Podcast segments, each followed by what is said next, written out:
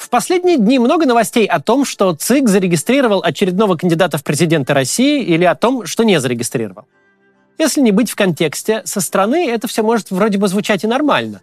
Но если знать, как обстоят дела на самом деле, очевидно, что с избирательной системой в России все очень сильно не в порядке.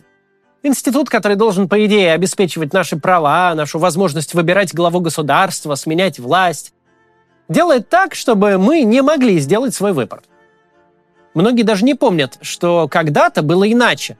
Да, хорошей избирательной системы в нашей стране пока еще не было.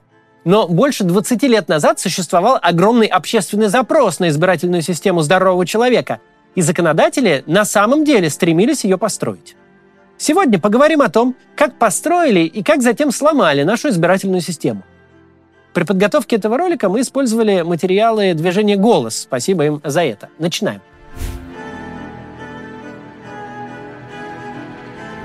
Запрос на честные выборы в Новой России возник не на ровном месте. Он шел от возмущенного отрицания советских электоральных практик, лживых, циничных, с заранее определенным результатом. Если вы никогда специально не интересовались, то вы можете и не знать, как в СССР проходили выборы, любого уровня причем. Процедура была такая. Избиратель приходил на участок, получал бюллетень, в котором был ровно один кандидат, выдвинутый коммунистической партией. Избиратель этот бюллетень брал и бросал в урну. И все. Не требовалось даже никаких отметок. Если избиратель, конечно, не хотел проголосовать против, в таком случае он шел в кабинку для голосования на глазах у всей избирательной комиссии и портил там бюллетень, вычеркивал кандидата. Комиссия, конечно, прекрасно понимала, для чего некоторые избиратели с гордым и независимым видом идут в кабинку. И избиратели знали, что комиссия сообщит, кому надо, кто заходил в кабинку, и что факт этот будет рассмотрен в соответствующих органах. Никаких независимых наблюдателей на выборах и близко, конечно, не было. А результаты голосования обычно стремились к 100% «за». А главным протестом было вообще не прийти на участок. А от этой мертвой системы законодатели пытались уйти все первые годы после образования Новой России. Если проследить последовательность нормативных актов, то видно, что с начала 90-х основной их целью было сделать выборы выборами. Дать гражданам представительство, сделать возможной законную смену власти. А если ни один кандидат в бюллетене не устраивает граждан, то дать им возможность выразить протест через процедуру голосования. Чтобы повысить доверие к выборам, был создан сильный институт наблюдателей. Уже в самом начале 90-х у них были возможности для контроля хода голосования и подсчета голосов. Причем наблюдатель мог явочным порядком прийти на участок, вот просто явиться и начать наблюдать за процедурой. Не нужно было ничего заранее согласовывать. Кандидатов из списки могли выдвигать не только партии, но и группы граждан, общественные объединения и общественные движения. Иногда это приводило к тому, что бюллетени были длиной по полметра, но зато в них были представлены самые разные взгляды, и никого нельзя было выкинуть из бюллетеней. Посмотрим сперва, как в нашей стране пытались выстроить избирательную систему здорового человека, ну а потом уж посмотрим, как ее ломали.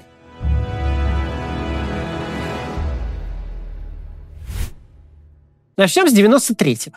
Современная избирательная система в России появилась еще вот тогда, в 93-м году, во время конституционного кризиса. Помните штурм Останкино и Белого дома? Незадолго до этого Борис Ельцин выпустил указ о распуске Верховного Совета, а тот, в свою очередь, решил отрешить Ельцина от должности президента. Так вот, именно тогда Ельцин создал ЦИК, Центральную избирательную комиссию по выборам в Государственную Думу, новый парламент, который должен был заменить Верховный Совет. Но потом эта же комиссия провела и выборы в Совет Федерации, и референдум по Конституции, а ее статус изменили с временного на постоянный.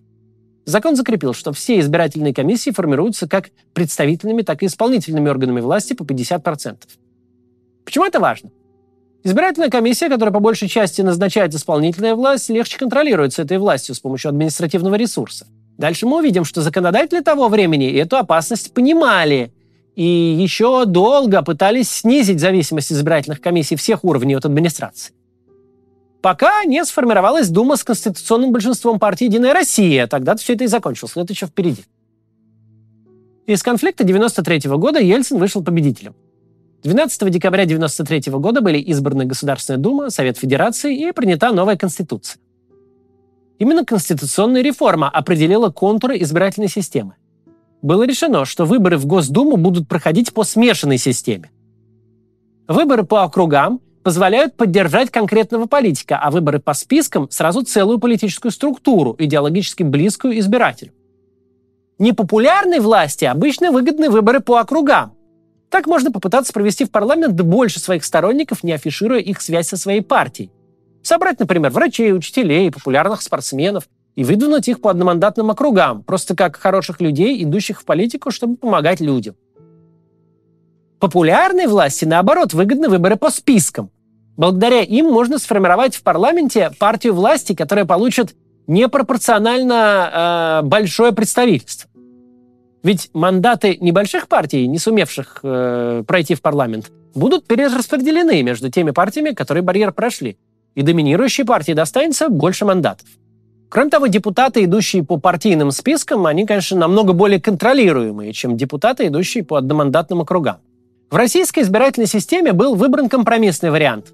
Половина по одномандатным округам, половина по спискам. В законе также была закреплена обязательность альтернативных выборов. В них должны участвовать не меньше 2 кандидатов или списков. А право граждан на протестное голосование обеспечивалось графой «против всех» и нижним порогом явки. Если на выборы явилось меньше 25% избирателей или выиграл кандидат против всех, выборы признавались недействительными. То есть по тем нормам бойкот был вполне себе возможной для оппозиции стратегией. В 1995 году был принят федеральный закон о выборах президента России.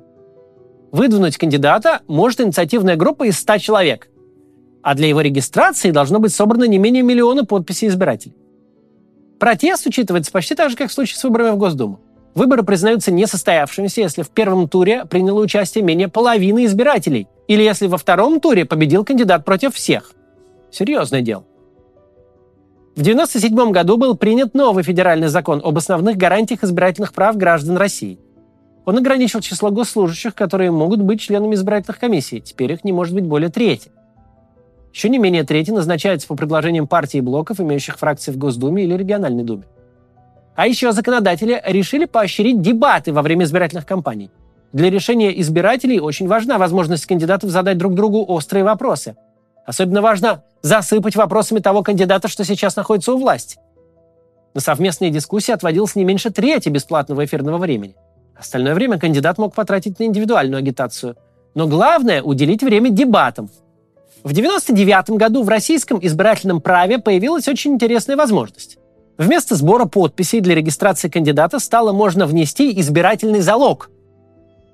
Это была еще одна страховка от любой недобросовестности избирательной комиссии.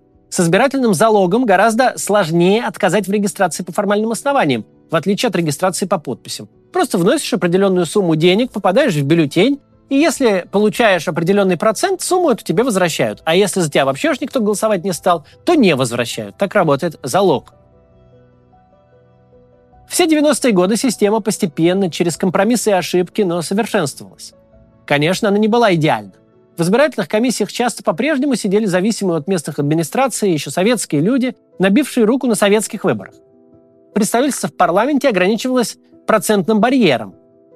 Но отказы в регистрации приводили к скандалам, недопуск оспаривали в суде и успешно. Система была живой, развивалась и становилась лучше. Пока в начале нулевых, после прихода к власти Владимира Путина, не начала деградировать. Сейчас прервемся на рекламу и обсудим, как же она начала деградировать, почему и к чему это привело. Совсем скоро Новый год. Вероятнее всего, вы, как и многие другие россияне, встретите его с близкими вам людьми за праздничным столом. Рядом будет стоять елка, 2-3 человека будут постоянно бегать между кухней и гостиной, а дети гадать, какими будут подарки. Ну и, конечно, вы включите телевизор или то, что вам его заменит. Ведь в последнее время все чаще россияне ищут альтернативу Первому каналу в интернете. И сейчас я вам хочу предложить одну из таких альтернатив. Несколько месяцев назад в Твиттере появилась идея создать свой новогодний концерт с любимыми, близкими нам по духу артистами. С теми, кого теперь не увидишь в эфире телеканала. Такой концерт решили назвать «Мирные огоньки». Он бесплатный. Вы можете включить его трансляцию 31 декабря в любом часовом поясе и встретить Новый год в компании любимых артистов. Бориса Гребенщикова, Алоэ Веры, группы Сансара и других. Над концертом работают более 80 профессионалов – сценаристов, режиссеров, дизайнеров и операторов. При этом фильм не зависит ни от политических сил, ни от корпораций. Он создается на донаты и благодаря помощи волонтеров. И вы можете помочь создать такой вот новогодний концерт. Просто переходите по ссылке в описании или по этому QR-коду и поддержите проект. Там же вы найдете всю информацию о концерте и ссылку на трансляцию «Огонька». Если ищете, чтобы посмотреть на Новый год, включайте «Мирные огоньки». Ну и, конечно же, вы поможете, если распространите информацию о концерте. Поделитесь ссылкой с друзьями, родственниками и знакомыми. Создатели фильма хотят дотянуться не только до нашей аудитории, но и до нейтрально настроенных россиян. Кто знает, может, слова Александра Филиппенко помогут убедить ваших маму или бабушку. Продолжаем. Что же началось с приходом Путина? Все чаще мелькали инициативы, которые усиливали зависимость комиссии от исполнительной власти, создавали условия для фальсификаций и препятствовали появлению независимых политиков. Общество даже не заметило этого поначалу. Возможно, россияне почуяли бы неладное, если бы система деградировала по знакомому образцу, если бы превращалась в советскую, с одной партией, одним бюллетенем и одним кандидатом. Но все оказалось гораздо сложнее. Путинский режим мимикрировал под демократию со всеми ее атрибутами. В наших бюллетенях до сих пор несколько кандидатов, но выбирать там не из кого. Чтобы этот процесс был наглядным, сейчас на экране появится счетчик, который будет фиксировать, сколько вредных для избирательной системы законов появлялось с каждым годом путинской власти.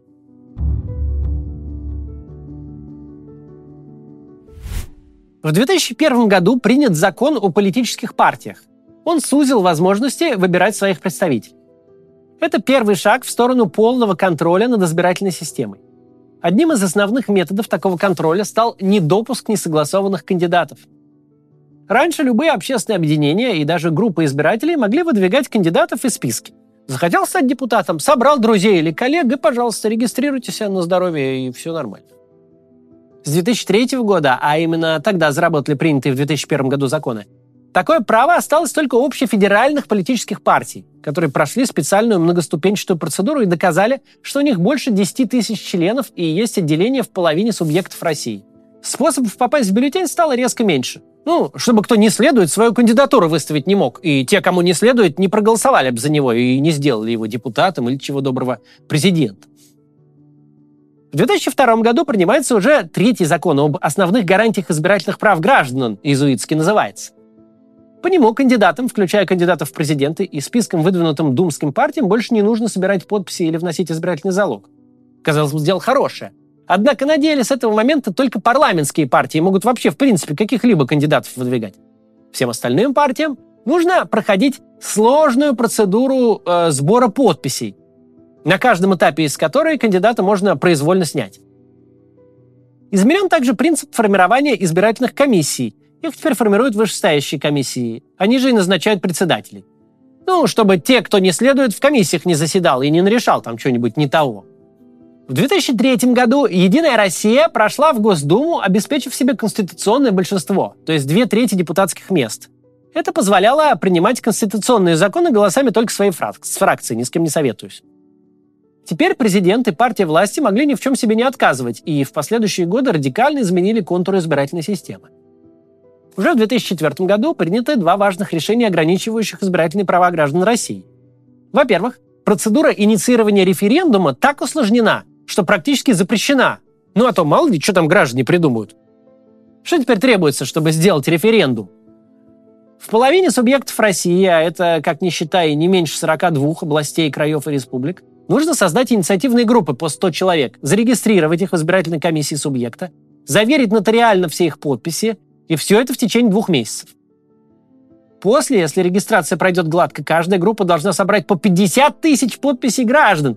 Причем собирать должны только исключительно члены инициативных групп, без помощи волонтеров или сборщиков. И уложиться надо в 45 дней. Сделать все это невозможно никак. Второе серьезное изменение 2004 года – отмена прямых губернаторских выборов. В 2005 году введена полностью пропорциональная система выборов в Госдуму, то есть отменены выборы по одномандатным округам. Мы раньше уже говорили, что популярные действующие власти скорее выгодны выборы по партийным спискам. И вот такой момент настал и для «Единой России». Выборы 2003 года прошли очень удачно для нее. она как раз начала быстро набирать популярность. Учитывая начавшийся экономический рост в стране, можно было предположить, что и к следующим выборам она не утратит симпатии избирателей. Как в этой ситуации не подправить формулу выбора парламента? Скажем, отменить выборы по округам и сделать только по спискам. Так и сделали. На следующих выборах в 2007 году стало ясно, что не зря. Единая Россия получила 315 мест из 450. В 2005 году были отменены избирательные блоки. В них, конечно же, никогда не собирались либералы, но иногда собирались другие небольшие партии, которые не смогли бы пройти в Госдуму по отдельности. Теперь у них не было шансов преодолеть барьер. В это же время набрала популярность избирательная технология «паровоз». Вы наверняка помните такую хитрость на примере думских выборов 2021 года, когда список ядра возглавили Шойгу, Лавров и врач больницы в Коммунарке, герой борьбы с ковидом Денис Проценко. Ни один из них не собирался быть депутатом. Их имена просто использовались, чтобы за список чаще голосовали. Так вот, эту тактику легализовали только в 2005-м. Как? Полностью отменив введенные в 1999 году санкции в отношении партии, если избранный кандидат отказался от мандата. За отказ от дебатов перестали наказывать даже сокращением бесплатного эфирного времени. Теперь вместо дебатов его можно потратить на индивидуальную агитацию, чтобы кто следует не столкнулся случайно в эфире с тем, с кем не следует. Или вопрос какой неудобный, чтобы ему не задали. Понемногу начинают сокращать возможности наблюдения на выборах. Отменено право общественных объединений направлять наблюдателей. Таким правом могут воспользоваться теперь лишь СМИ и участники выборов. Ужесточаются нормы, связанные с регистрацией кандидатов. Сокращен допустимый процент брака в подписях, то есть недействительных по каким-то причинам подписей в подписных листах. Запрещено одновременно представление подписей и внесение избирательного залога. Начинается работа по исключению из бюллетеней графы «против всех», пока только на региональных и муниципальных выборах, но потом и дальше. Зачем? А чтобы вы голосовали только за тех, кого в бюллетень пропустят. Или не голосовали вовсе, оставались дома и не лезли, куда не следует. Усиливается административный контроль избирательных комиссий. Теперь половина их членов вместо трети может быть государственными или муниципальными служащими. Это все к 2006 году уже сделано. В 2006-м введен еще один способ фильтровать кандидатов. Расширяется список причин, по которым гражданам вообще нельзя избираться. Теперь граждане России со вторым гражданством или ВНЖ в другой стране не могут идти на выборы. Осужденные к лишению свободы за тяжкие преступления или за экстремистские преступления. Подвергнутые административке за демонстрацию нацистской символики. А также все, в отношении кого судом установлен факт экстремистской деятельности. Все они теперь избираться не могут. Будущее покажет, что речь не об убийцах и насильниках, рвущихся во власть, а об оппозиции.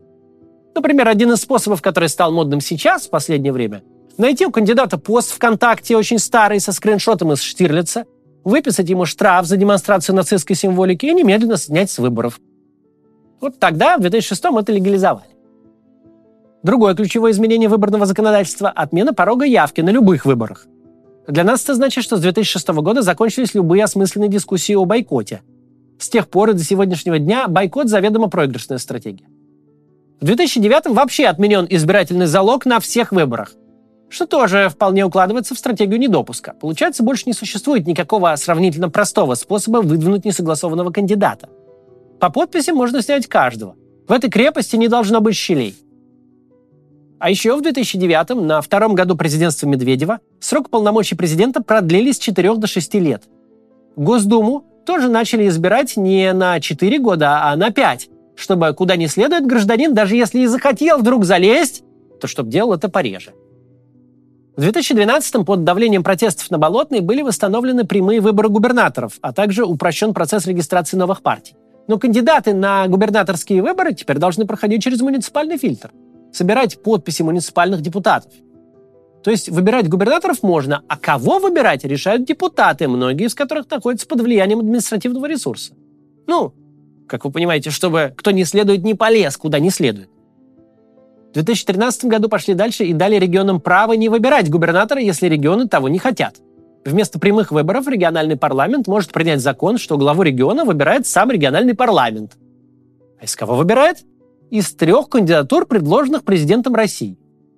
Чтобы кто следует назначал губернаторов, а не граждане странные, которые мало ли что там надумают. Правом не выбирать губернаторов на прямых выборах с тех пор воспользовались несколько субъектов России, среди них 4 республики Северного Кавказа, все кроме Чечни, и Крым.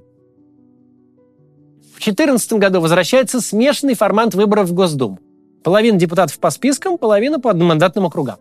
Как раз в это время ядро утратило популярность. В 2011 году оно еле-еле перевалилось через 50%. Фальсификации вызвали протесты. Теперь ядру плохо подходят выборы по спискам. Ему нужны одномандатные округа, где можно замаскировать партийную принадлежность кандидатов, выдать их за абстрактных хороших людей и симпатичными лицами. Конечно, обеспечив им финансовую поддержку и админресурс. Ведь, по большому счету, симпатии и антипатии к партиям у людей уже сложились. За одну избирательную кампанию изменить их мнение очень сложно. Но можно с нуля продать избирателям человека с умными глазами, который не афиширует свою связь с «Единой Россией». Зато работает главврачом в поликлинике.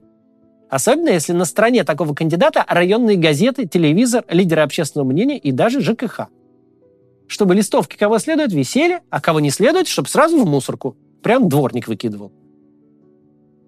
В 2016 году началось серьезное сужение возможностей общественного контроля. Чтобы кто не следует, не смотрел там, туда, куда не следует. И другим не рассказывал. Ограничили число наблюдателей от одной партии или кандидата. Отменили фундаментальную норму о наблюдении явочным порядком. Пришел и наблюдаешь. Эта норма существовала с 1991 года. Но теперь необходимо сообщать комиссии о направлении наблюдателей за 3 дня до голосования. Соответственно, те, кому следует, за 3 дня знают, на каких участках будет наблюдение, а на каких нет. А еще одного наблюдателя теперь можно направить только в одну комиссию, чтобы не сувался куда попало. В итоге мобильное наблюдение, которое приезжало на те участки, где были выявлены нарушения, стало очень затруднительным. В 2017 году голосование по открепительным удостоверениям заменили на голосование по месту нахождения избирателя. Достаточно подать заявление не позднее, чем за 14 часов накануне голосования. Казалось бы, это ерунда какая-то юридическая. Но на самом деле вы наверняка знаете, что такое карусель. Это когда фальшивые избиратели ездят с участка на участок и на каждом голосуют за нужную позицию в бюллетене. Так вот, если раньше требовалось хотя бы притвориться, что у фальшивого избирателя есть открепительное, то теперь не нужно ничего. Избирательные комиссии просто вносят задним числом в список всю группу и выдают ей бюллетени. Чтобы, если что, за кого следует их закинуть. В 2019 году начинаются эксперименты, а затем и широкое использование электронного голосования. Чтобы, если уж все прочее не сработает, то кому следует, чтобы можно было просто нужный результат нарисовать в компьютере. Вот, например, картинка 2021 года. Без электронного голосования в большинстве районов Москвы побеждают оппозиционные кандидаты. С электронным голосованием кандидаты, которых поддерживает администрация. И наблюдатели никак не могут проверить честность подсчетов. В 2020 году случилось обнуление, при котором впервые использовали 3-дневное голосование. В этом же году ту же практику распространили на все последующие выборы.